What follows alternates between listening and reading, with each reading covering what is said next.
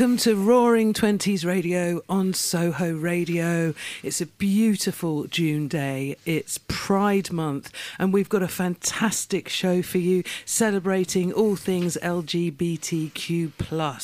We are Roaring Twenties Radio. I'm Salena Godden, and I'm here in the studio with my friend Emma Rose and Matt Abbott. And we've got an amazing show for you today. Um, we have two special guests live, live in the in the studio. I can see them with my own eyes. I am so excited. I'm finding it quite difficult to control myself. I'm going to do my nice posh um, introduction and then um, I'll introduce you to our guests. So our two special guests are Joelle Taylor and Ollie Spleen. Now, Joelle Taylor is a huge voice in the spoken word scene, in the poetry scene. She's an absolute legend, and she's here to talk about her new book, Cunto, and other othered poems, which is published on the 7th of June. It's a new poetry collection from the UK slam poetry champion Joelle Taylor. The female body is a political space.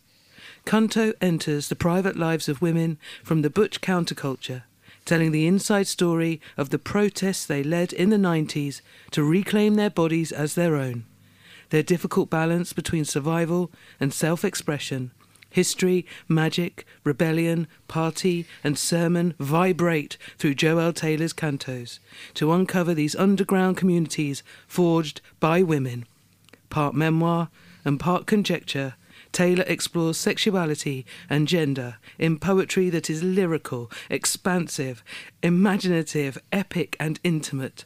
Canto is a love poem. It's a riot. It's a late night party. It's an honouring. Welcome to the show, Joelle Taylor. Thank you so much. Hi, Salena. I'm clapping myself. I was like, oh my god, I've got to read that. and we're also we're coming up later. We're also going to be joined by Ollie. And Ollie Spleen is an old friend of mine. In the year 2000, aged only 22, Ollie Spleen was hospitalised and fighting for his life. I recall that time vividly. I remember the phone calls, and I remember regularly visiting Ollie in the hospital and taking him a Walkman with cassette tapes and books. As Ollie recovered, he had an epiphany that he must follow his heart and write his way towards a better future. The resulting work was an astonishing debut novel, De Pravakazi, which was published in 2003 by Running Water Publications. This poetic memoir, memoir sang out to me. Moving more to the present, in 2013, Ollie Spleen released his debut solo album Fag Machine, and in 2019, the highly acclaimed Gaslight Illuminations was released. Early 2020 saw the covers album Flowers for Foot Foot, and that June a fourth album Night Sweats and Fever Dreams, which was launched under lockdown. June 21, 2021 sees the release of The Garden Hollow Moon, the first single from the 2022 album Still Life. I'm so excited to see you here today. Welcome to the show, Ollie Spleen. It's so lovely to be here and see you all again. So basically, we're going to be hearing in full from Joelle and Ollie after this track, um, and we're going to be hearing Ollie's track "The Garden" coming up later. But first up, this is Peaches with "Boys Wanna Be Her."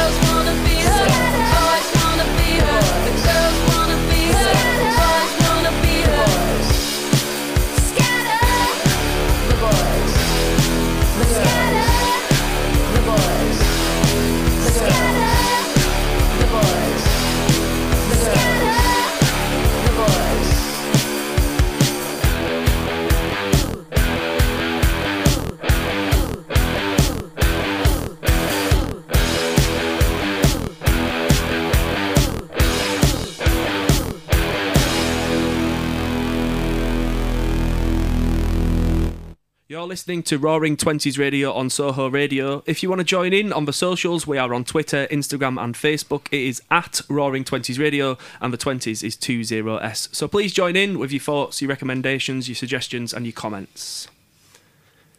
We're very excited here today. We've got Joelle Taylor and Ollie Spleen. Welcome again to our show. It's so good to see you. So good to And see you, you. it's great to be here. So, how have you been? How has lockdown been? Have you been able to find uh, creativity? Have you been okay? I, I was lucky in that I had an album ready to release uh, beforehand, which was uh, for uh, 20 years on from my hospitalisation with HIV, AIDS-defining com- complications. I didn't know you could recover from AIDS. I, if I'd have died then, I'd have died of AIDS. So I had this album ready and didn't know that I'd be releasing it under the shadow of another epidemic altogether. So um, it was good. Good time. I'm not going to say good timing, but it worked out okay. I was at my sister's, and there were lots of animals to look after, so I felt like I had a purpose, and uh, and I got through it. You know, I know it's been a lot harder for for, for, for many other people. Yeah, I think similarly, I was um, writing two books over that time, so I knew I was going to be writing Conto and other poems. I've also got to finish the Night Alphabet, and I, I was exhausted. I'm not saying like same as you. I'm not saying lockdown, the pandemic was a good thing, but it it felt like it gave me a moment to return to myself and become a lot more introspective with my work, um, a lot more self-reflective.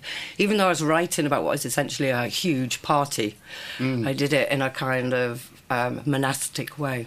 Mm. Yes, yes, that whole slowing down and checking in with yourself is definitely something I think we've a lot of uh, creative people have had to do um, over the last 12 months. Okay, I'm going to ask you some questions now that are kind of the kind of questions that people always ask authors and artists, but I hope you'd, you'll bear with me. So, when you're making your work, um, I know your work off by heart, obviously, where we've gigged together, performed together, I've known you for many years. I'm wondering if you ever have an audience in mind when you're making your work, and has that audience changed um, in these divisive and, and brutal and scary times?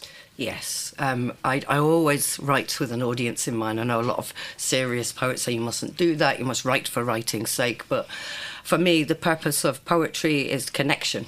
And um, a poem is a bridge. It's this empathetic bridge between people and between ideas. So, writing this book, I was not necessarily thinking about a poetry audience, but more my people, my family, LGBTQ family, working class. A working class book as well. So it's rooted in that history, um, uh, because it's it's about filling people with themselves. It's about kind of inspiring a, a strong dynamic between performer and audience. You know. I often think about um, speaking to a younger self, you know, um, because that way um, I, I, can connect with um, the kind of things I would have liked to have heard that might have been a help when I was younger. So I think of my nieces, I think of those people that look up to me who are also um, um, part of the queer uh, family. A lot of my nieces are, not all of them, but. Um, but um, when I uh, I try and you know say say a lot of the things I might have liked to have heard myself when I was less certain of, of things. Absolutely, a book is so many things. You know, sometimes you open a book and it's a hole or a portal and you fall down. But this this one I wanted to be a mirror. And I think mm. when we were growing up, particularly myself in the late seventies and eighties, when it was mm. literally illegal to be queer, and there was a lot more sort of overt violence, mm. I used to hitch to Manchester to stand in this bookshop, grassroots books, just to look at, at, at people like me. The Yeah. words like that. So I think it's a really important part of the work we do. Yeah, I almost didn't believe that other gay people existed because I was 10 when uh, Clause 28 came in, Section 28, which which Thatcher's uh, legislation, which made it illegal to even talk about um, gay people, even in a neutral uh, way at school. Um, but so it was considered promoting homosexuality. It was literally illegal throughout the whole time I was at school. So when my sister said something like Walt Whitman, the poet, was was gay, I was like, surely not gay. What? What? No one's talking about this, so it can't be true. Uh, And then I felt like I was the only person in the world with my thoughts. It was really difficult. Really there was horrible there was times. a real sense of exile, I think, for a lot of us who aren't city based, who weren't Mm. from London, um, and we came here to find ourselves and to find each other. But we also, I came here Mm. because I lost my family. You know, you came out as gay. That was like it was apocalyptic. Mm. You know, Yeah, and the AIDS epidemic, everything in the Mm. newspapers was just negative, uh, negativity, and, and, and a lot of, yeah, just just awful, just awful times. Just But the flip side, so I'm older than you, about 10 years older, so I was on the Section 28 march in Manchester, which Mm. oh, was. thank you. was- I appreciate that. uh, You know, don't thank me. We had an amazing time. It was absolutely sordid. It was incredible. It was incredible. Um, uh, I can't remember what I was going to say about that. but, um, you know, um, oh, yeah, that was it. That it was a time of great resistance and uprising and rebellion, and the LGBT community was one. There was a real sense of us coming together, protecting one another, and it's a sense I feel that we've lost. You know, mm. which is another reason I wanted to write the book, is to remind us that, you know, when we come together, we're very strong. Yes, we shouldn't be complacent now that we've got you know equality in marriage and, and, and other things. It doesn't mean that there still isn't a struggle. Yes, absolutely. That's the whole thing with, you know, you've seen the memes around Pride. Mm. So just about every corporate organisation's got a rainbow flag. Yeah. They've got a rainbow flag here, but then their businesses in the Middle East which support the, Yeah, the killing of homosexual yeah. men, mm. you know, and the imprisonment of lesbians. So it, it's a kind of strange mm. time. Yeah. Yeah. Yeah. Thank you. I'm just absorbing everything you said. I mean, it's like I could just listen to you two talking for ages. It's just brilliant. It's just brilliant to see you and to hear you talking. So, just a, a really sort of basic kind of question here, probably one you've been asked uh, lots before.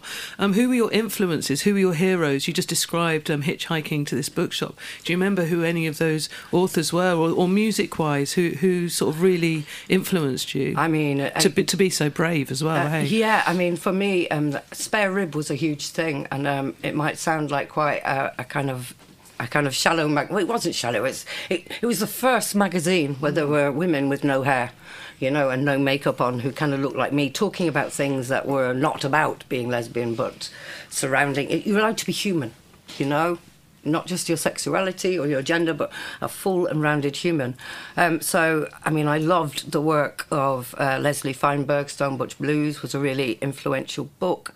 Um, Adrienne Rich, all that poetry really sustained me. Sue Frumin, people don't talk about, who's um, a lesbian playwright, and I was like 16 when Sue Frumin's show came to Bacup in Lancashire.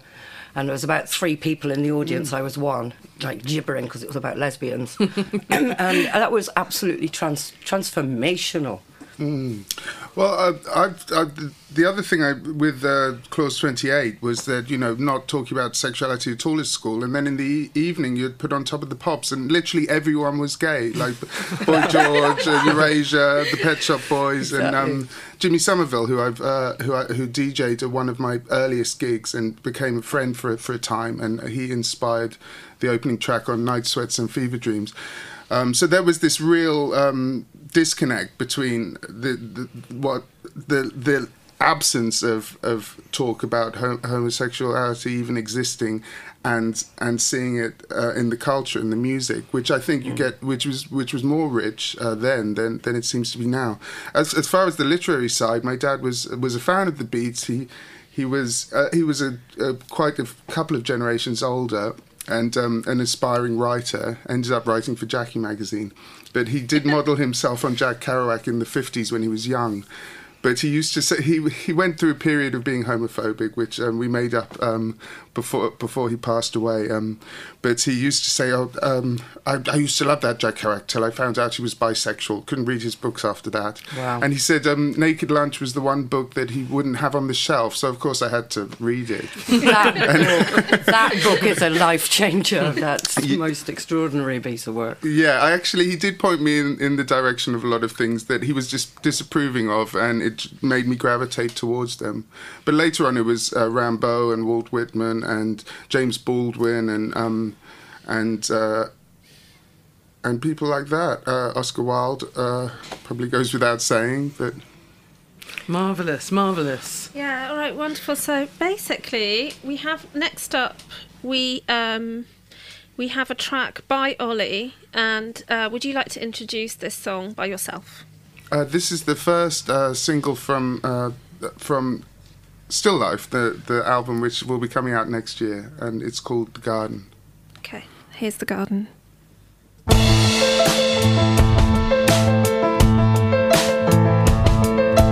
Once I dreamed of a garden whose fountains brimmed with wine, whose emerald hills and pastures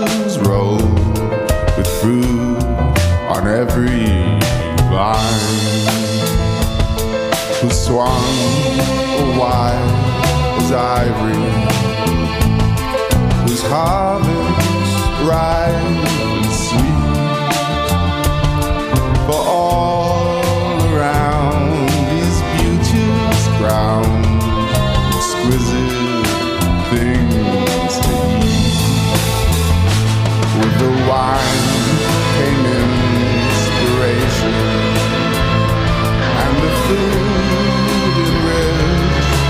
soul a great future stretched before me.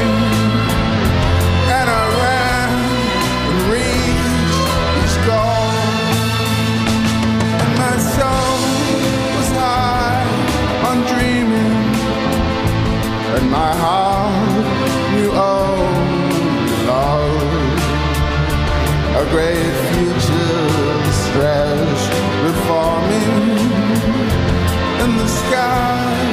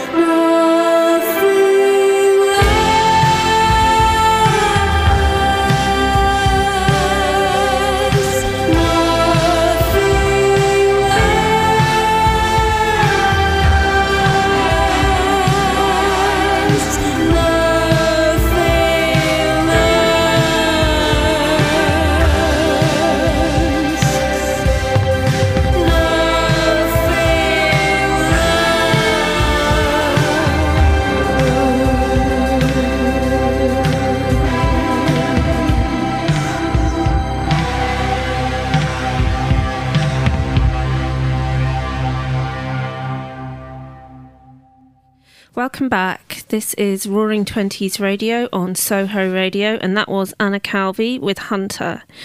You've just heard um, Ollie Spleen and Joelle Taylor sharing a, an amazing conversation, which you can, of course, listen back to if you missed it on our podcast, which you can find on the Soho Radio Mixcloud.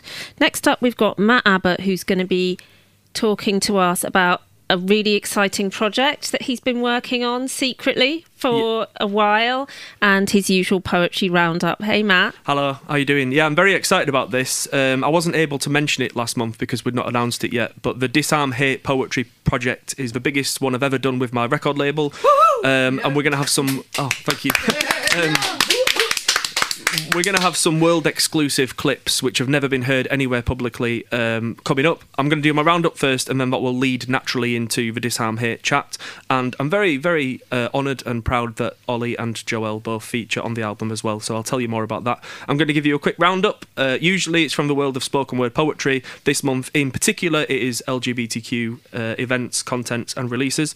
So the five events I've picked out uh, up first on Thursday, the 10th of June at 6 p.m. Dean Atter is doing a free reading and Q&A for Gloucestershire Libraries and Literature Works. So follow Dean Atter for details on that. Um, on Wednesday, the 16th of June at 7 pm, uh, Leo Boo and Andrew McMillan are doing a reading for London Review Bookshop. Tickets are 5 10 or £15, depending on your income. Uh, the third event on Thursday, the 17th of June at 2 p.m. BST. Uh, it's an American event. It's it's produced by the Asian American Writers Workshop. It's called Mouth to Mouth, which is an open mic and showcase specifically for queer and trans BIPOC poets, and it's hosted by Kay Ulanday Barrett. Uh, it's on Zoom and it's going to be live interpreted ASL. So that's that's something to check out on Thursday the 17th. Um, number four. I'm hosting some workshops as part of a Disarm Hate project on the 28th and 30th of June. They're not on sale yet, they'll be on sale next week, but if you're interested, these are two workshops for LGBTQ writers to shape their response to the Orlando massacre, um, which uh, the anniversary is coming up next weekend. Um, so we're inviting people to join these workshops. Joelle ran the first one a few weeks ago. The next two are on the 28th and 30th of June, so stick those dates in your diary if you're interested. And then finally, uh, in July, I don't know how to pronounce this, but I'm going to try. Whip. It's O O I P P. How else would you say that? Whip. Uh, it's the one-off Independent Poetry Press Festival, which uh, is a showcase for 15 of the UK's best independent poetry presses from the 19th to the 25th of July. It's free, um, and these presses have been vital in terms of creating a space for a lot of LGBTQ poets who maybe looked at the mainstream poetry world and didn't see a place for them to naturally slot in. So a lot of these publishers, Outspoken, Bad Betty, Burning Eye, Verve, have been really vital in terms of creating those spaces and giving those platforms. Uh, in terms of content for you to check out, Reece Lyons wrote a, a podcast for the Broccoli Productions Anthems podcast. It's a poetic essay on the link between quantum physics and gender and it's absolutely fascinating. Uh, there was a Q&A with Joelle on the Albany website, which was really great, a great read. Uh, Lisa Luxx and Rosemary Baker, their lesbian uh, Random Acts, uh, sorry, Channel 4 Random Acts film called Lesbian. It's 'cause it- the order I've written it here. It's called Lesbian. Them and their lesbian Their random lesbian acts. thing. No, sorry. The Channel 4 Random Acts film called Lesbian. It came out a few years ago, but it's been on the Channel 4 homepage recently. And if you've not seen it before, you should definitely check that out. Um, Buddy Wakefield uh, has released a film of A Choir of Honest Killers live in LA. It's the only full length concert video from 20 years of performing. That's on buddywakefield.com. And then also Kai Isaiah Jamal. Um, this isn't new, but it's something you should check out. It's in Vice, and it's 100 easy ways to make the world better for trans people. So it's a really fascinating uh, and informative list of things to do. Um, to make the world better for trans people. And then in terms of releases, so Emmanuel Xavier has just released Selected Poems that came out on the 1st of June with Queer Mojo. Um, Black Girl Call Home by Jasmine Mans that came out on Penguin Random House last month. Andrew McMillan's third collection Pandemonium also came out on Penguin last month. Robert Garnham released Yay on Burning Eye last month. Uh, and then finally, the Disarm Hate album, which I'm going to speak about now, that comes out on the 12th of June, uh, which is a week today, which is terrifying and exciting. Countdown. So basically, um, yeah, on the 12th of June, next Saturday, it's the five year anniversary of the Orlando massacre. Um, and I was contacted last summer by a production company in LA who'd followed a group of LGBTQ activists. So they went on a road trip from LA to Washington, D.C., with the aim of putting on a rally called Disarm Hate. Um, they had no real uh, experience of political organisation. They didn't really have any great hopes for it. Um, but a production company decided to make a documentary following them on this road trip from LA to DC. Thousands and thousands of people turned up at the rally. It was an incredible event. It was it was phenomenal what they achieved. Um, and basically, the, uh, a music producer who'd written the soundtrack contacted me and said, "I've made an album with clips from the documentary layered over my music. Would you be up for releasing it?" And I said I would, but what I, because we're a poetry label, what I would like to do would be to put in a funding bid and commission 16 of the world's leading LGBTQ poets to write a response, and then the album intersperses between interview clips and poems in response. The first bid was unsuccessful. I tweaked it a bit, rang the arts council, said, rang the arts council and said, "What are you doing?" the second, the second bid was successful. Um, and yeah, these poems are just incredible. I'm so humbled and and uh, and honoured and proud to be releasing this. It's really important for me that my label, Nymphs and Thugs, um, documents these times and creates a space for people to respond and resist. Um, and this album is called We Will Keep On. It's it's incredible. It's coming out on 2LP gatefold vinyl later in the summer, but it's going to be out on download on the 12th to mark the five year anniversary of the, of the massacre. Um, and the Disarm Hate documentary is on Amazon and other less tax dodgy streaming sites, so you should definitely check that out. Um, but we're going to have a couple of clips from it. Um, the first one I want to play is a poem by Emmanuel Xavier, who is a leading LGBTQ activist and also of Latinx heritage, uh, Puerto Rican heritage specifically, because 90% of the victims of the Pulse uh, Orlando shooting were of uh, Latinx heritage, and in particular Puerto Rican heritage. So it was vital for me that Emmanuel um, was on this album. I was honoured when he accepted it, and this is uh, his poem, which is called Pulse. Pulse for Omar Mateen. We will keep on smiling from the dance floor, and we will keep on smiling from the bar, and we will keep on loving without limits. And when we do, we promise you we will not do it in fear from faiths which hate us, or concealed from spouses only wed for appearances while living in denial. Yes, you may think it's a sin, but we promise whatever God you pray to, his or her, their only mistake is not those who find ecstasy in the music, truth in their gender, or love in one another, but those who slaughter, silent screams regardless of language, especially those who murder by the dozens and attempt to harm even more. You claim not to have a problem with black people, yet you left us all brown like you, strange fruits scattered on the dance floor. We will keep on smiling, and we will do it the same way all of God's children do, even as they keep trying to take away our rights or sending us back to other countries. This is our America too. We promise we know hatred, white supremacy, and bombings too. Yet we will never forget love is love is love. A family can come together to heal. A beautiful smile can emerge from a photograph for years to come. Your bullets will never erase our memories. We will keep on smiling. We will keep on loving in spite of you. So that was um, yeah Emmanuel Xavier's poem, which uh, all all of these yeah it is, isn't it? It really is. Absolutely brilliant. I love that. Thank you.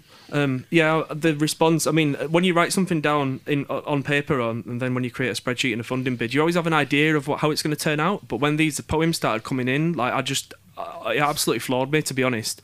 Um, and well, as I said earlier, uh, Joelle and Ollie both feature on the album. So, would you both be happy just to chat for a second about how, your experience of writing it? Absolutely, yeah.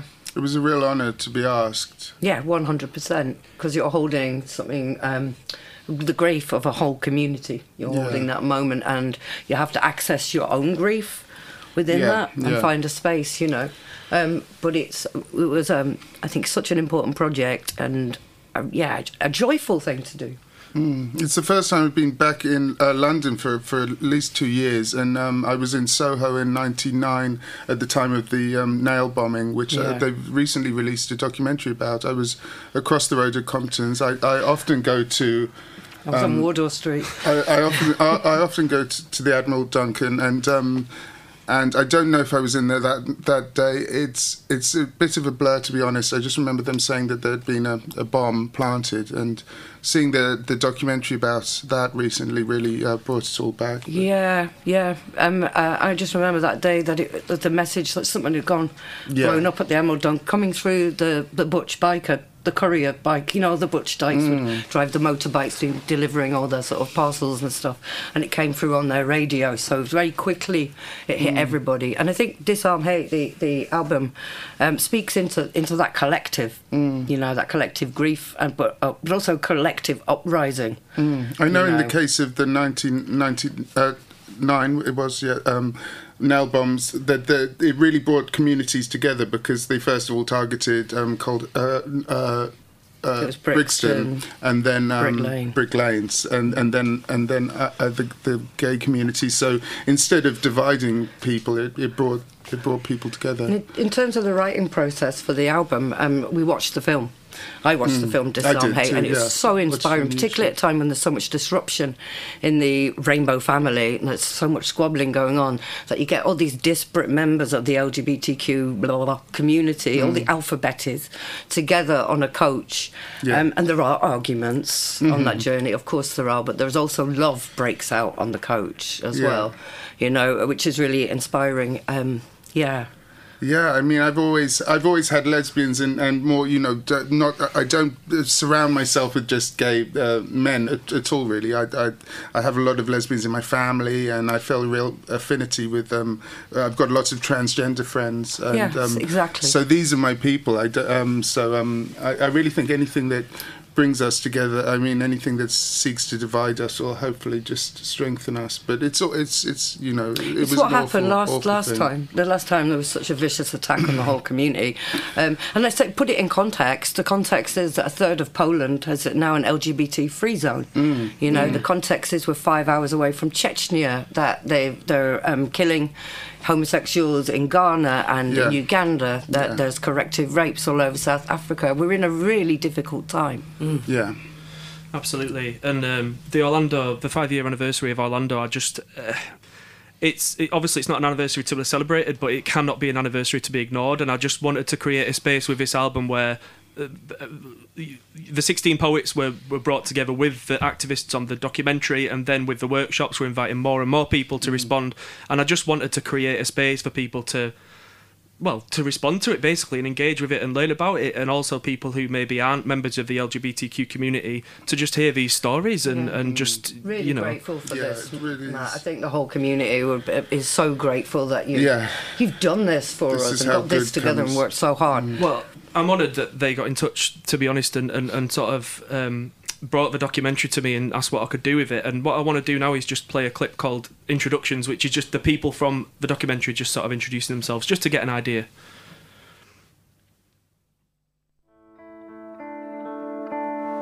My name is Alexis Sanchez, and I'm transgender. Now that I've finally come out and transitioned, I'm comfortable in my skin and like I laugh and I'm happy for the first time in my life. I'm Chris Bland, originally from Virginia and now live in Los Angeles. I work in retail, also have a long time history of being a, an LGBT and HIV activist. I'm Joey Gianla. I was born gay. yes, I'm gay. I was often challenged being out in the world. I was not as easily accepted. I'm Dusty. I am a lesbian. I have a card in my wallet that says I am a lesbian. Hi, I'm Donato Crowley. Been living in Los Angeles since I was 22 years old. I came here pursuing my dream of acting, and I am very gay um, and proud of it. My name is Michelle Haro. I'm from Bakersfield, California. Before I knew I was lesbian, before I could put a word to it, before I could understand it, the community was there for me already. Asher Glynn, I'm from Los Angeles, California. Being bisexual with a wife and a family, having a color bangled pride hat on, uh, is interesting. The looks that I get, uh, the interactions and the whispers that go on. Um, but today I'm not uncomfortable with that. I'm Rachel Fisher. I'm from Los Angeles. I'm a bisexual. I have been out for about 10 years. I spend a lot more time within the gay community and, and the LGBT community in general. That's where I personally have felt comfortable most of my life. I've been living trans for 14 years. I am an activist and an advocate. I'm one of those people that I can't see myself standing by while all of these things are taking place. So, my life I've dedicated to speaking out and, and being that voice.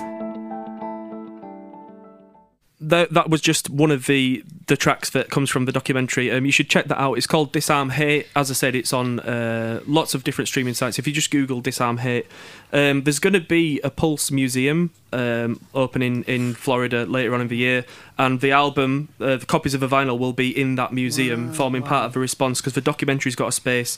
Profits from the album have been split between Contigo Fund in Florida and also Stonewall in the UK. Um, so just check it out. If you just Google Disarm Hate um, on Google Disarm Hit Poetry, you'll see um, the album's available to pre-order. As I say, it's going to be coming out on the 12th of June. And what we're going to do now is uh, we're just going to play two of the poems from the album. Um, two more poems.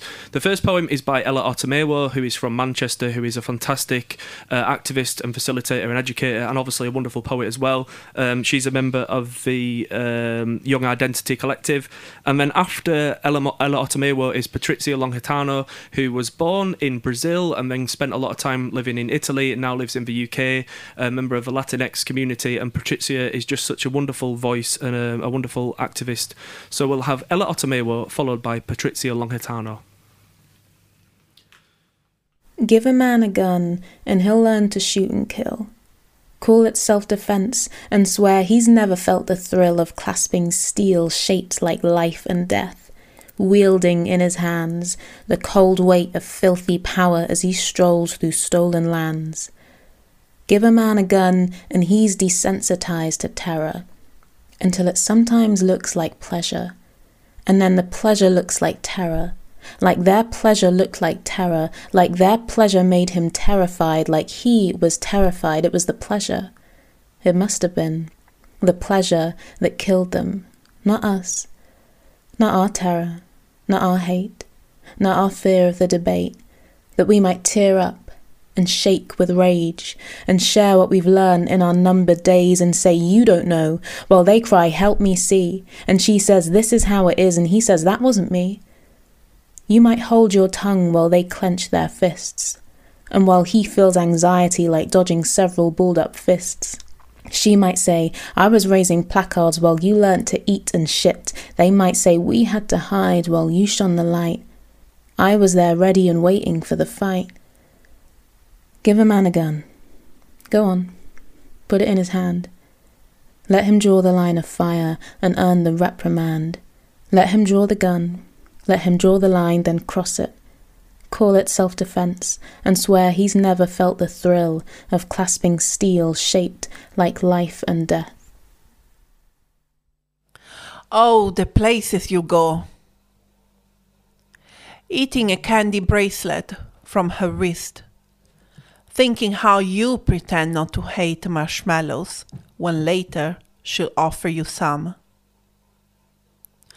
We'll take back our nights, draw maps of our own, messy reproductions of cities, fields, and rivers. Birth we call home, corners which hold tears. Suddenly you're six, uh, pretending to be a boy, so that you and your friend with the long lashes can kiss before her mom comes in. Too many dangers to be saved from. The worst one is to be forgotten. We draw the borders of our memories. Your mother's chuckling. She won't buy you that kind of male underwear. Otherwise, you'll be one of those. We'll be throwing crumbs on our path to the next Hansel and Gretel lost in the woods. We'll recognize each other in long embraces. In this summer of hope, I find you soaking up sun, a red clover in your mouth, your eyes closed. We will reimagine being witches, conquering and navigating streets where once they spat at us and hanged us. To the ones who tried to erase us, colonize the language with Polari, rebirth romantic dying languages. Each crossroad will erect statues of Sappho, Oscar Wilde, Marsha P., and James Baldwin. If it's true that tech means library, we will rebuild discotheques held by Telamons and Caryatids, with sculpted faces of our lost comrades. So let's dance and dance even more until the after party will become day. On our way back home in the Uber, you reach for my hand while falling asleep.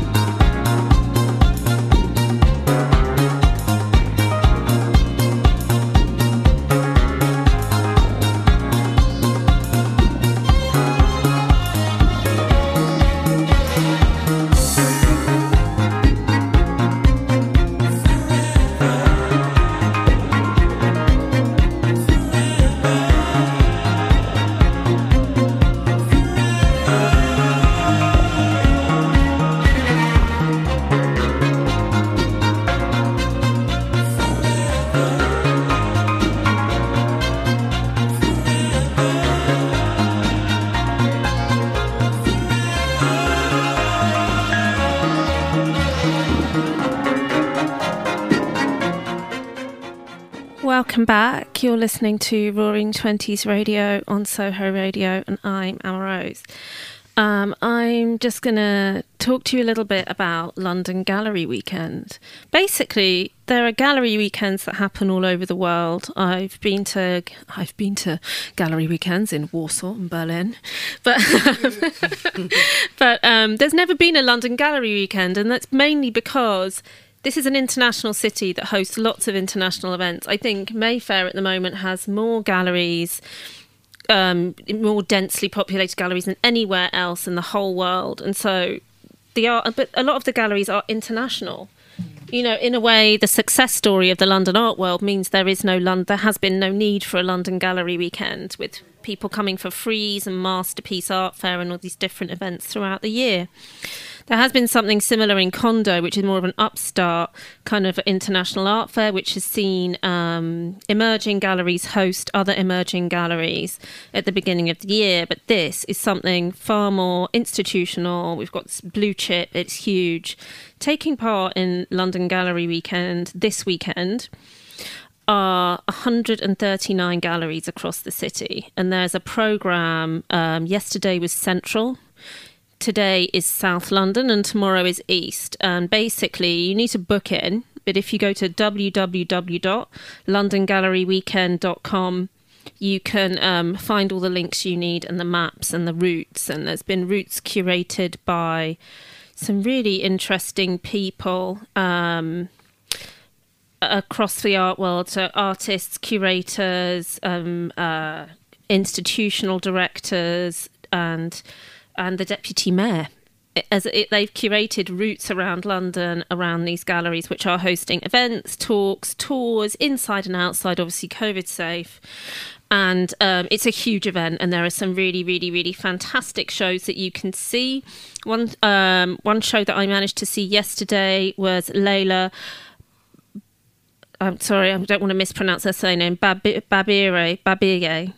And she is um, showing amazing, um, almost monumental size, some of them ceramics, really huge ceramics at Stephen Friedman Gallery um, in central London. And so that's worth looking up. Also at Stephen Friedman is a Yinka Shonibare um, exhibition, really different stuff. So he's done some fabric works, fabric kind of paintings, and those who know his work will know he does a lot of kind of sculpture with um, kind of Dutch African fabric, and they often don't have. It's going to sound weird. They don't have heads. A lot of them. This is a departure. These are carved wood with the same beautiful kind of colours and patterns that you would associate with his work, but they have heads now, and he's done a, a, there's a film section of the show and everything. Now it's quite a departure, and it's very interesting. And they also have Marina Adams' selection of work on paper.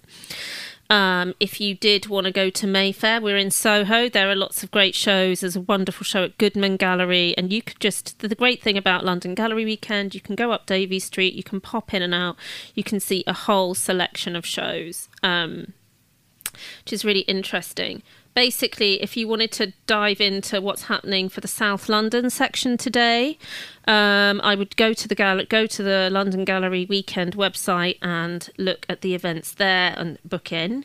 And tomorrow is East, and so um, we all know. So that's stretching from Shoreditch down to. Um, kind of guess came down to Cambridge Heath Road and across East London.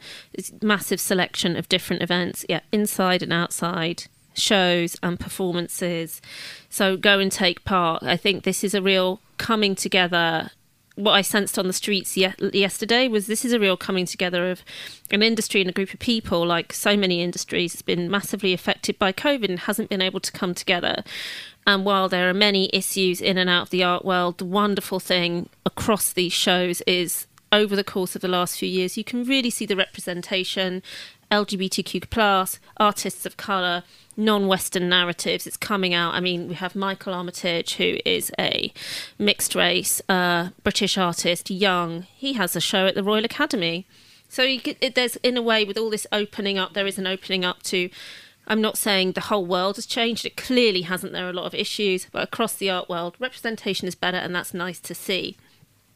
But I'll be talking more about that after um, this track. This is a track by the late great Sophie. This is immaterial.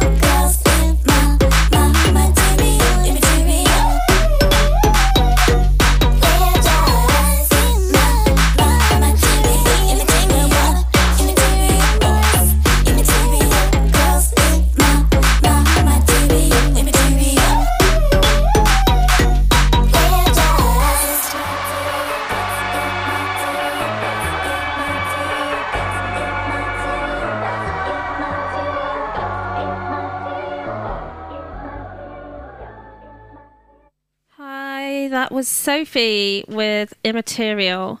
Um, and picking up on my point um, that I was talking about just before we played that great track, um, basically everything's got more inclusive. You can't, within the arts, and more representative, and obviously can't deny that that's a good thing.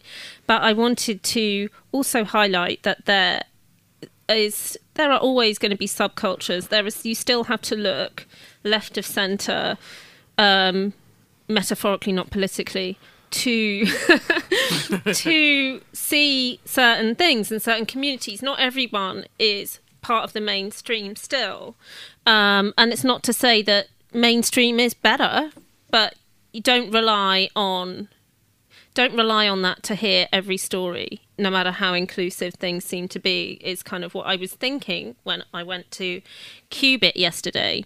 Cubitt is a um, it's it was a, it's kind of a studio artist run space um, that came up during I think um, the mid '90s. I think mainly fully established in the mid '90s, and um, they have um, a program for emerging curators. Um, they have studio space. They have an exhibition space, and it's right in the heart of London. It's in Islington, Central Islington, um, in N1 in the Angel, and they basically have at the moment i think we mentioned it before we've mo- we mentioned languid hands who have been curating who've been doing the curating um residency there um over the last year. I think i'm just trying to things have been moved around because of the pandemic but basically part, as part of um their year long residency as curators um Ajamu archival sensoria has opened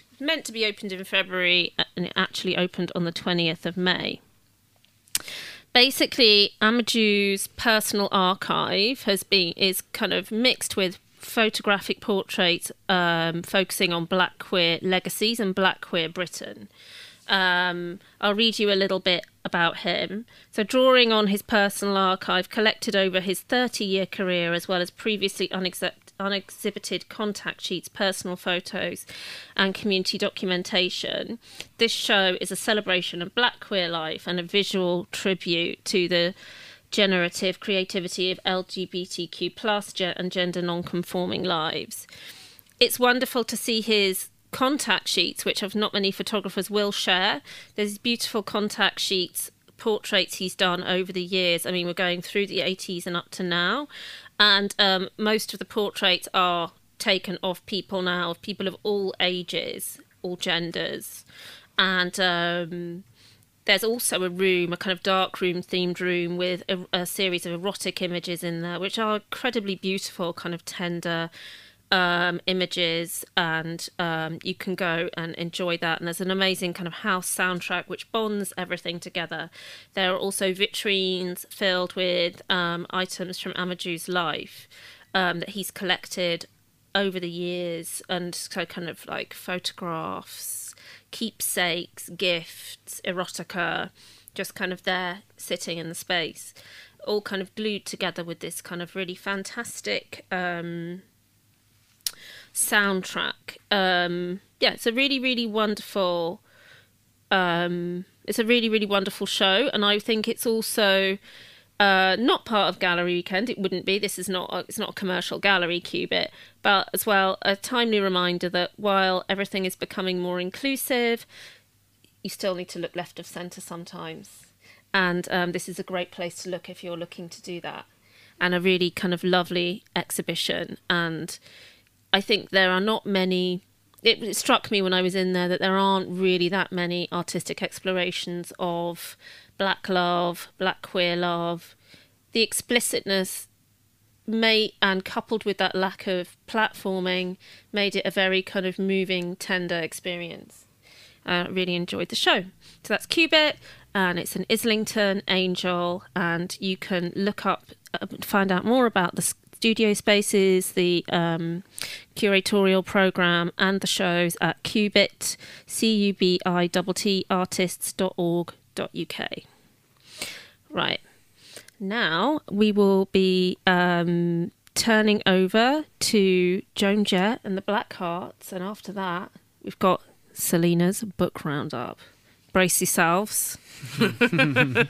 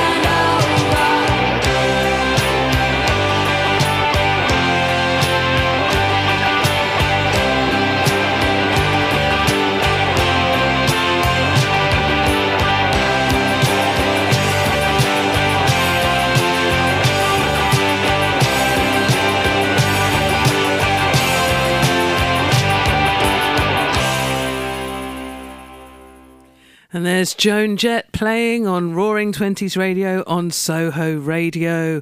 Um, thank you very much for tuning in. If you want to tweet along, you'll find us on Twitter at Roaring Twenties Radio, and you'll also find us on Instagram and Facebook um, with a with a big roar. Okay, so we're roaring for Pride. It's Pride. It's June. It's summer. It's sunny. I'm in Soho. So for the book roundup this month, I thought I would just do your essential.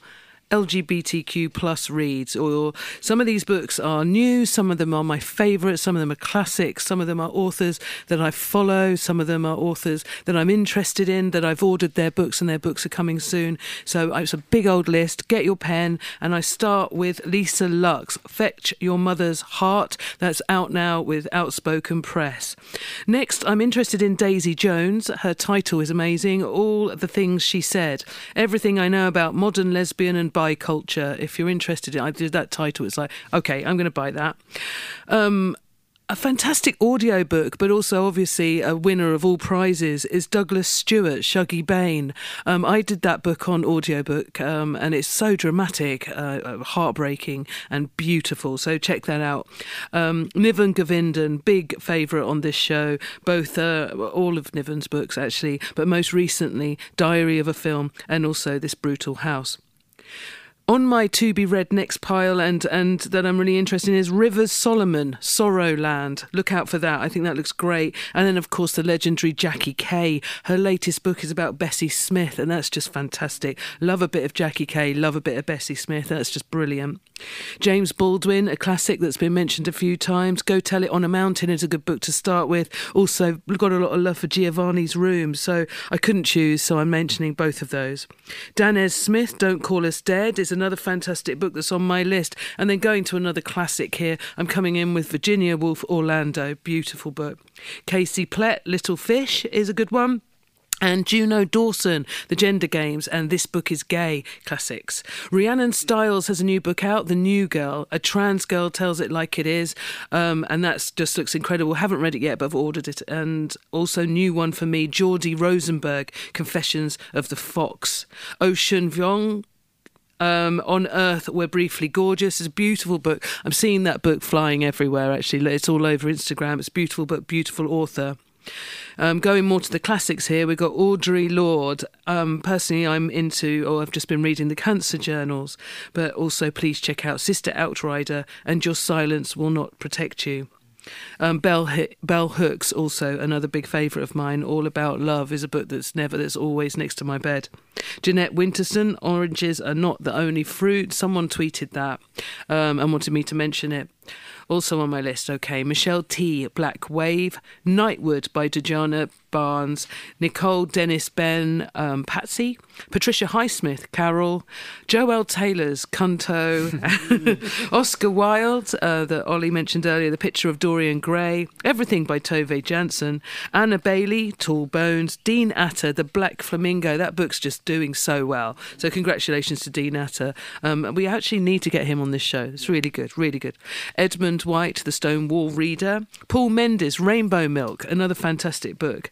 Brandon Taylor, Filthy Animals, Robert Jones Jr., The Prophets, Torrey Peters, Detransition Baby, Keri Hulme, The Bone People. Marlon James, A Brief History of Seven Killings, and then the latest one is Black Leopard, Red Wolf. I couldn't choose which, so I'm mentioning both. Jenni Fagan, um, The Sunlit Pilgrims, is, a, an incredible book. And I'm wearing the t shirt, um, Trans Pride colouring book by my friend Fox Fisher.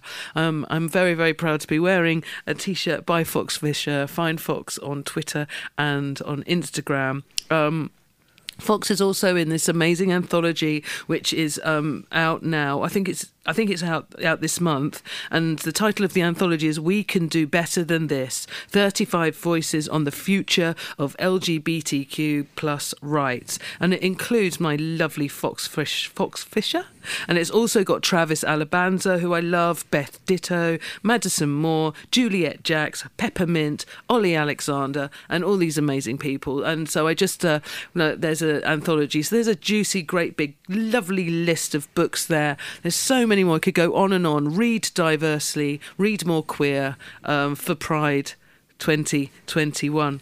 So um, I'm just uh, going to just uh, open the mic up now. Is there anything that anyone wants to tell our listeners about? Anything that, that you think is the book of the summer, or is there anything you've been listening to? Any podcasts or any documentaries you want to tell our listeners about? Yeah, I mean, sticking on the theme, I watched um, a documentary called Welcome to Chechnya, um, which is probably the most harrowing thing I've ever watched. I think it's about two hours in length, but it took me two days to watch it all. I was watching it by myself while I was, you know, in the process of writing this book, and it's. Um, it's really terrifying what is happening to LGBT people just five hours flight away from here. It's very close to us. Um, so it was a really viewed in tandem with the Disarm Hate documentary, it was a real wake up call to me, you know, that we really, all of us need to start paying attention. But apart from that, I mean, bedtime, what's it called? Bedtime Stories for the End of the World podcast Ooh. is coming out. And I know that sounds really apocalyptic, it's in the title, but it's like one of my favourite Hmm. projects where they reimagine um, ancient myths for the 21st century. So that's my big recommendation. Oh, that sounds really good. Not very current at all, but I've been revisiting Walt Whitman's Leaves of Grass for my um, album Still Life, getting a lot of inspiration from the poems within, particularly the one, uh, This Compost. And I'm thinking of maybe ha- having clips of, of, of, of some excerpts of that. But it was really a foundation stone. I think he kind of gave a lot of p- people permission to be queer in the, well, the 1850s, talking about the body, talking about sexuality in such a raw and real way. And he was very much uh, of the left field then. Um, he wasn't part of the poetry establishment. He was a real outsider. As, as far as uh, documentaries, um, the, I'm very proud to have contributed to the uh, Poly Styrene documentary Oh, "I'm a love Cliche," Poly Styrene, yeah. which I see Poly and X-Ray Spex as kind of where I come from, as, as well as yourself. Uh, both kind of geographically and culturally, really. I started in punk, and I come from Hastings, and that's where X-Ray Spex formed. And um, I, I know you were there on my 40th birthday, where um, my band Pink Narcissus got to do "Oh Bondage Up Yours" across the road from uh, where X-Ray Spex formed around the time I was born as well. So um, that was a real kind of closing. So I, I, I think it was what four years ago that I, I put in the first um, one of the first uh, donations t- towards this um, wonderful documentary, which is which is which came out under lockdown, sadly. So so there were no um, great premieres and all of this stuff that was uh, promised, but. But it was interesting, wasn't it? Because her daughter worked on it. Celeste, yeah, Celeste is a friend of, of mine on Facebook. I, I, we've been chatting throughout the whole process, so I hope to meet her in, in the real world uh, soon. Um, but I know her her view of her mother is quite different to the to the public view. Um, Did you um, did you say there's a viewing going to be in Hastings and we're going to go is. I- together, aren't we? Yeah, I think. Oh, I'll have to look at that. I think that there's a, as far as I know, I think it's June the uh, July the seventh or something. Ooh, Um, but I don't know if it's confirmed yet. Okay. Uh, well, oh well, no, we'll- the third, July the third in Hastings, possibly. Okay. All right. Well, so there's some lovely things for you to read, lovely things for you to watch, lovely things for you to listen to. Actually, let's have some music. What we got next, Rose? Right now, we're going to have um, the wonderful Grace Jones with "Slave to the Rhythm." This is a special request from Salena for the show. So Indeed, it is. let's have it now. I have a- a grandfather on my father's side. He's 95 years old.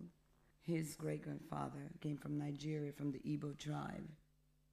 I don't look like my mother, and I don't look like my father.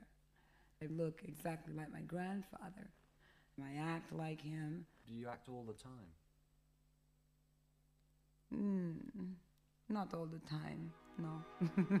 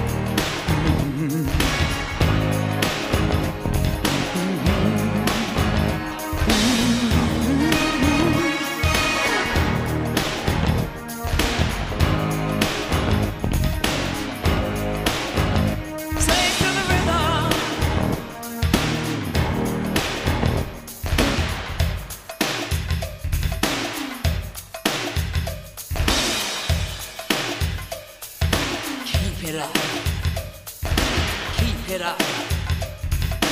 Never stop. Never stop.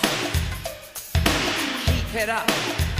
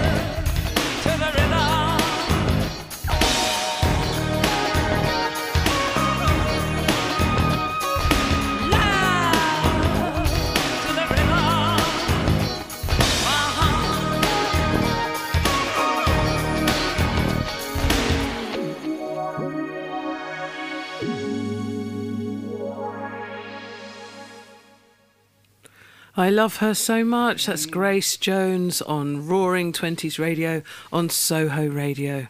It's now my great privilege to introduce Joelle Taylor. She's going to give us a poem live in studio. Um, this is from her book, which is um, out on the 7th of June Canto and Other Poems, published by Saqi Books. Take it away, Joelle Taylor. So these are the opening cantos of the book. Some girls fall from sun-lit skies straight down into flat pack floral dresses, grab their smiles from a hook behind the door, rescue their faces from riptides of mirrors. Some girls are always falling. Round one. The body as battleground. You fall and miss your body entirely. Land somewhere in enemy territory behind the lines. Your body, a foreign country you cannot get a visa for. Your skin, a parachute caught in tree branches. You awaken in no man's land. Gunfire from over the horizon, and women are crucified on hashtags across the dark hills. Your trench is crowded with dead women wearing faces that try to escape them and the clothes of someone you once knew. There are landmines buried deep beneath your skin, and no one understands them. In between the battle cry and the bedroom is this sticky quiet, this no man's land. Men explode when you least expect it. You will spend a lifetime searching for your body.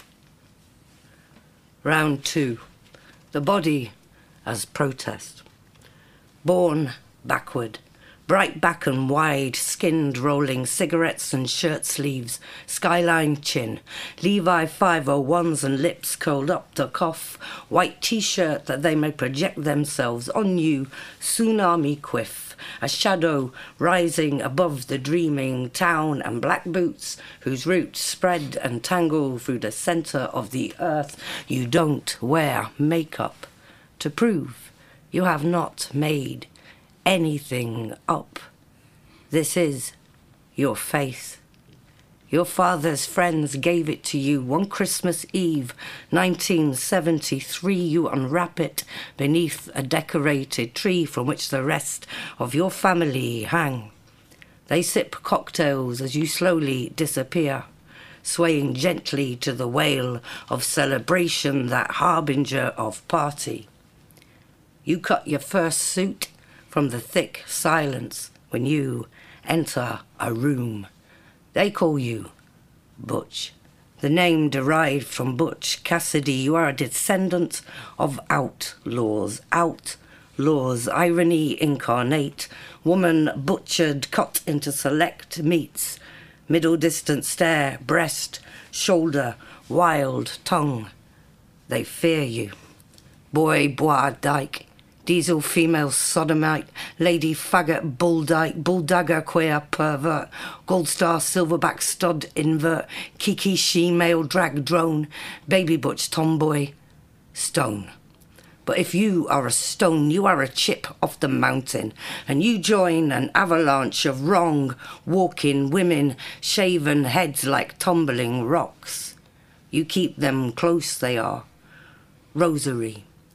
On the dance floor, we are tidal, heckle the night, batting nods between us and handshakes that stop our handshaking. We are untamed, a wilderness of women. We are waste ground, what a waste love. Nothing grows on us, barren and sterile and unuseful female, empty as church pews. The wind rattles its fists inside our wombs. Come on then, snake boy. Come now, heretic healer. Where are the maths that solve us? How do we fit into your algae? Bra, your binary code. Our bodies are political placards, and we dance as demonstration that you do not own us.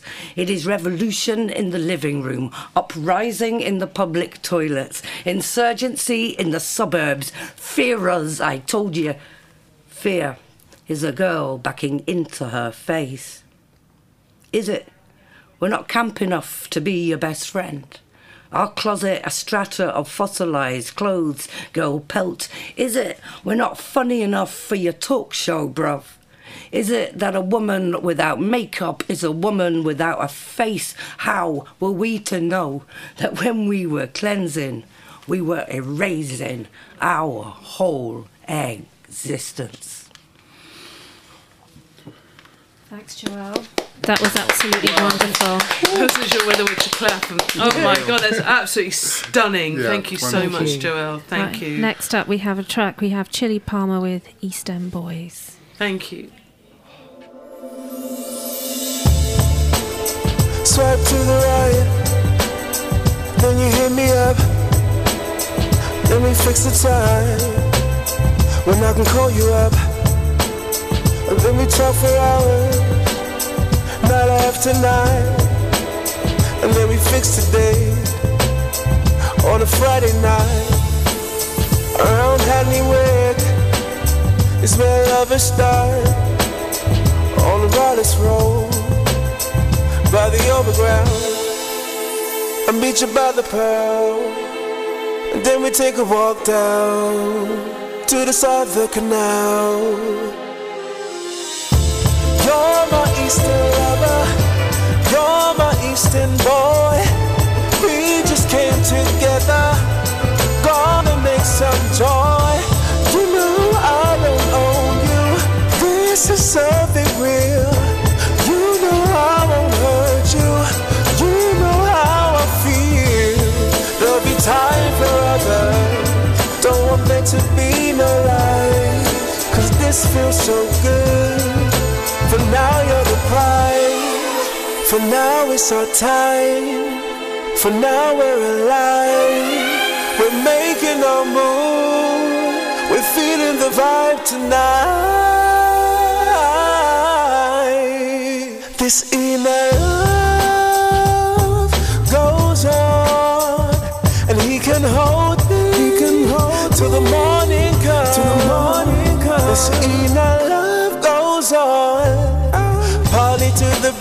of. It's on. It's on. It's on.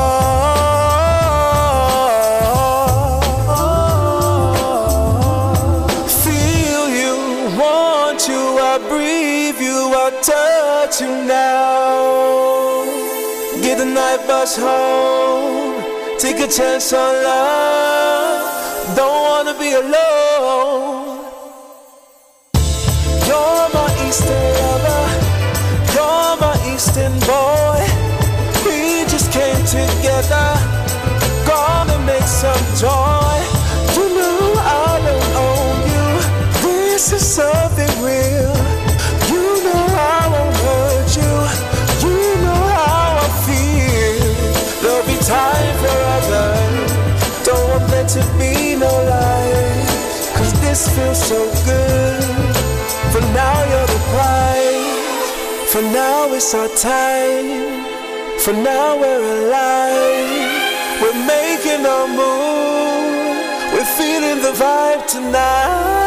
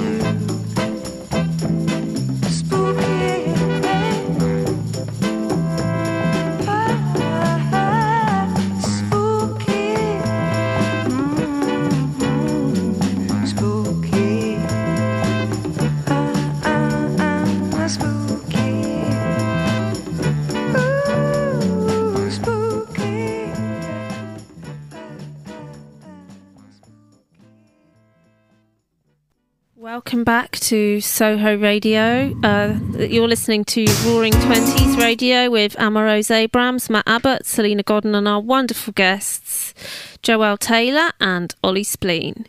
Um, next up, we're going to have a little bit of a conversation about activism because we've talked about creating within the LGBTQ plus community, but what we wanted to also draw attention to were the activism that seems to go hand in hand with that. Yeah, I mean, I've always seen, um, I don't separate art and activism out. I think um, spoken word is social activism, artivism, and that we use, particularly people like Olly and I, we use our poetry, our music, or whatever shows we're creating as a way of generating social change, of kind of provoking some sort of response, whether that's love and support, or whether it's, you know, or whether it's some more kind of um, a challenge to everybody. Um, but there are also some amazing um, organisations out there, like Sisters Uncut. I did a, a recent fundraiser for. They raised seven thousand pounds, and that was for um, uh, LGBTQ and GRT communities for Kill the Bill. Um, I think Sisters Uncut are a really great organisation. Yeah, um, yeah. To get involved with. Um, what about you, Olly? Well, I, I did have a single, uh, the first single from Night Sweats and Fever Dreams I did for uh, the Terence Higgins Trust, who've helped me Yeah. over the years. I raised a few hundred pounds for them. Um, but more recently, um, because Still Life, my next album, the focus is on nature and the environment, and it's about it's not just still life as in like a painting. It's that, that there is still life, but we need to fight to preserve it. So, uh, Mishkin, my collaborator on that from the band Bird Eats Baby, she's um, working with Extinction Rebellion, and she really wants to get me involved uh, there. So I'll do. Um, so that's the plan. Um, we've we've got it's it's coming out next spring. So so I plan to get involved and um, and also hopefully Extinction Rebellion might want to use some of the songs um, Mm. on some of their campaigns. That's my my hope.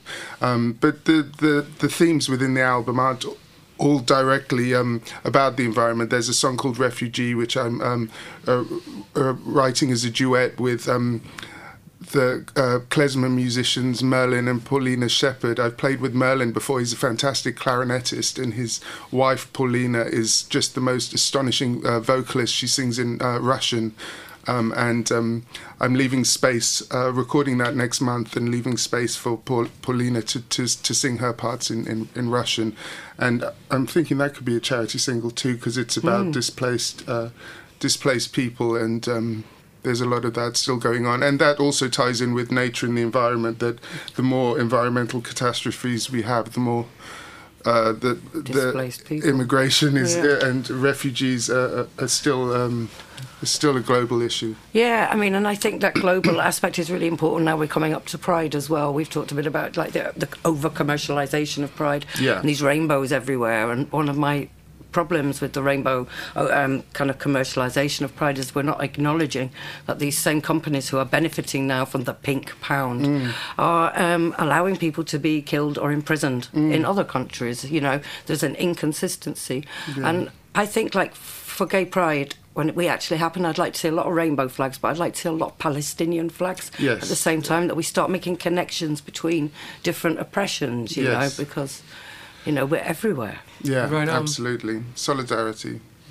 And you see this kind of realised on social media a lot of the time, but um, a lot of the but these that this idea of a of a unified solidarity across oppressed communities, Mm. but it seems to be difficult to um, not to maintain to keep that momentum going. I really feel like last summer, where we saw myriad protests, Yeah. that solidarity between communities is what brought change Mm. you know which is started let's not say brought the change because that involved that would kind of imply that the change was complete and it's Mm. not Mm. but it brought so much change that that those kind of coming together of causes and actually going do you know what we're just all going to go out we're all going to walk we're all going to talk about this together as one group of people and then what i thought was really interesting about that was all of a sudden it made a big switch between minority and majority to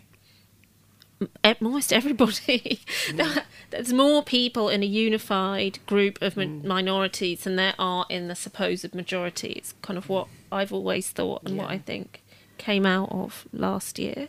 do you think some of that that unification came from the fact that we're all living through one of the do you know what I mean? Because when um, Black Lives Matter, I live on a on a, a, a typical East End street, um, and there were people taking the knee outside the front house who you would never have thought a Mm. million years would do any of that, and I found that incredibly moving. But I, I still wonder is it because we're in this joint kind of period of time where every single person is kind of facing the same same virus, you know? Mm. And there seems to be a greater uh, amount of empathy or understanding of, of what we went through with the AIDS uh, Yes. epidemic.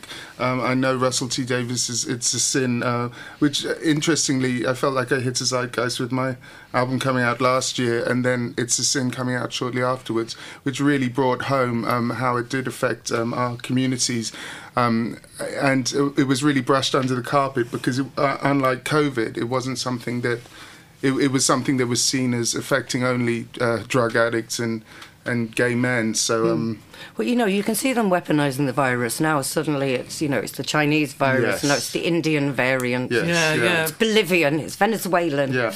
You know, it's the working class virus. I find that so terrifying. I find that really dodgy. The way they, they call it the the Chinese virus. The, the yeah the Indian yeah it's really it's really toxic and really dangerous and Yes. and that you know it really feeds um, hate crime and and division Mm. and blaming passing the blame. I personally wish people um, you know loved each other and loved sort of trying to come together as much as they love saying "I told you so." Mm. Yeah. You know. But you know, like I think we saw last summer that like people did love that more. Yes. Mm. It Yeah. was it was palpable, and there was a, I fe- I felt almost there was a slight, obviously with every all the terrible things that were happening, in those moments there was a kind of relaxing of boundaries and a relaxing with in that environment that I've not experienced before. Like maybe you could maybe equate it to uh, a one like being at a great rave or something, but this was like in the cold light of day. Yeah. You know. Yeah, and remembering that strength in community and that communities come together, you Mm. know, what, or should do and can do. So then you have to ask yourselves, why are we being separated? Are we doing it? Yeah. Or is there some No. sheepdogs on social media that are Mm. keeping us ghettoized and angry with Trying each to, other? yeah. Mm. Uh, don't let it happen. Yeah, yeah. There's this kind of real "I'm all right, Jack" thing Mm. going on with COVID, which I found, which I'm really uncomfortable with. Mm. Um, this kind of idea that if you haven't been touched by it, or if you don't know anyone that's been sick, or then you know you kind of it hasn't touched me, so why should I care? Yeah. And I'm Mm. finding that really it's a really bad taste. I think. Really. Yeah. All right. Um, It shouldn't have to happen to you for it to matter to you. Exactly, and that's a really mm. good. That's what we say about all of these issues. Yes, yes, exactly. Mm. Yeah, so so here's a question that was I was thinking about on the way here. So allies, I consider myself a good ally, but what is, what more can I do, and how how can you be a good ally, and how do we support each other? Have you got any kind of advice or any suggestions I for mean- me and for, and for our listeners? I mean, I think I think just living truthfully and empathetically is the best way to be an ally for any cause. Just keep Mm. being you, keep questioning on it, and you know you're um, um, a very incredible author. Thanks, I've got two copies of your book. You? yeah, I've got one in each cover. Oh, you're making me blush. um, and keep doing that because that representation, that reaching out across communities is what. You know, it's the same question for all of us. How do we best support one another? Mm. Yes. To write, yeah, to with Mrs. Death, Mrs. Death, to write um, Wolf as non-binary Mm. was a, Oh, was yeah. a great challenge. I mean, to write an entire book with no pronouns, talk about making it wonderful harder on myself. But it seemed important to me It is. to I've- write Wolf that way. Yeah, we. Uh, I mean, I've known non-binary people for for a while now, and I've never seen them uh, represented in literature like that. And I was, I was really, really impressed and, and touched by that. I consider myself non-binary. I don't enforce the pronouns, but, but Yeah. I, it's how I feel. Yeah, that's how you do it. That's how you do it. It kind of brings us quite nicely back, talking of allyship, to um, Disarm Hate, the album. Um, is there anything more that you'd like to add about that before, as we come to the end of this really great show? Um, there's a, currently a public call out for audio submissions. Uh, the deadline is midnight tomorrow, uh, and that's just inviting anybody to respond either to the Disarm Hate documentary, to the Orlando tragedy, or just being a member of the LGBTQ community. So that's an audio submission. That's uh, the deadline's tomorrow at midnight. Later in the summer, there'll also be a written submission linked to the workshops. Um, but look, for me, just the most important thing was just creating a space for people to respond and and and as an ally listening to people uh, who don't have the same privileges as you is the most effective way for me to understand your privilege and gain empathy and i think empathy like Joelle said that's the absolute most important thing and poetry is the best way to gain empathy in my opinion And I wanted to kind of, I know you mentioned it earlier, but it struck me. Um, we were talking a little bit about it off air, and it was um, also uh, that the album's wonderful and that the end product's fantastic. I'm sure lots of people are going to get a lot from it and enjoy it. But actually, it was not a straightforward road to get the funding to get it out there. You had to knock on. You had to knock on the door a couple of times. Yeah, a little bit, which I was uh, I was surprised at, to be honest. Um, like I'd done so much, I'd put so much hard work into it. Um, I'd contacted all sixteen poets in November before the first bid. I'd done research. I'd made sure that the poets were from uh, that represented different communities trans bisexual lesbian straight like cis um, and so when i put the bid in, bid in and it wasn't uh, not that i would that i feel entitled but like this project is the best thing i've ever thought of Mm. and i was i was annoyed and i spoke to someone at the arts council and sort of said rather politely what the what the fuck are you doing um, Rightly. and and and resubmitted the bid. Unfortunately, it was successful. But I, I just I just I couldn't not put something out like this. Um, I couldn't not create that space. I just I, so I'm very pleased that they did fund me in the end. Oh, fantastic. Yeah, well done, well Yeah, done. Brilliant. So just to recap, um, um, what's the label? Nymphs and Thugs. And when's it the released? The 12th of June, a week today. And what do, what do people type into their Google? They Google Disarm Hate Poetry. Just Google Disarm Hate Poetry. It's the five year anniversary of Orlando, so it, like obviously that's bigger and more important. Like it's more, it's really important that everybody, whether you're LGBTQ or an ally or whatever, everybody needs to acknowledge that anniversary. Okay. Um, but yeah, Disarm Hate Poetry. Good. Thank you. All right, now we have. Um, Sina was quite insistent about this song being included. Yay! Is it my song time? It is your song. Do you want to introduce it? Yeah, this is my favourite gay song. This is "Relax" by Frankie Goes to Hollywood.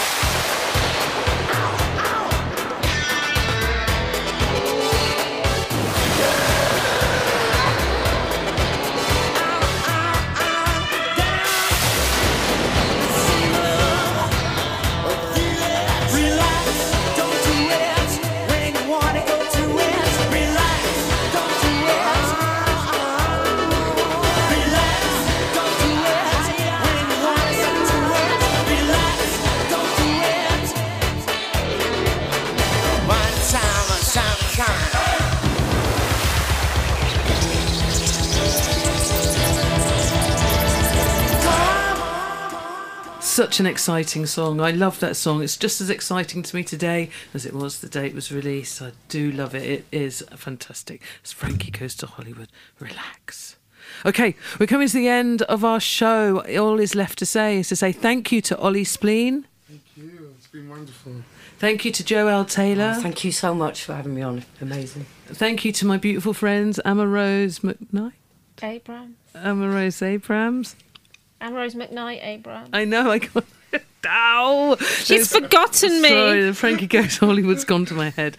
Did too much poppers in the break. And and to and Matt, Matt Abbott. and and what's your name, Abbott Matt? Yes. Uh, should we go to the pub? Let's go to the Thanks for pub. listening. Thanks for listening. Tune in. 3rd of July is our next show. Um, check out our socials at Roaring Twenties. Raid on. Twitter, Instagram, Facebook at Roaring Twenties Radio. Thanks, Matt. Uh, yeah, and yeah, see you next time. Bye. See you next time. Bye.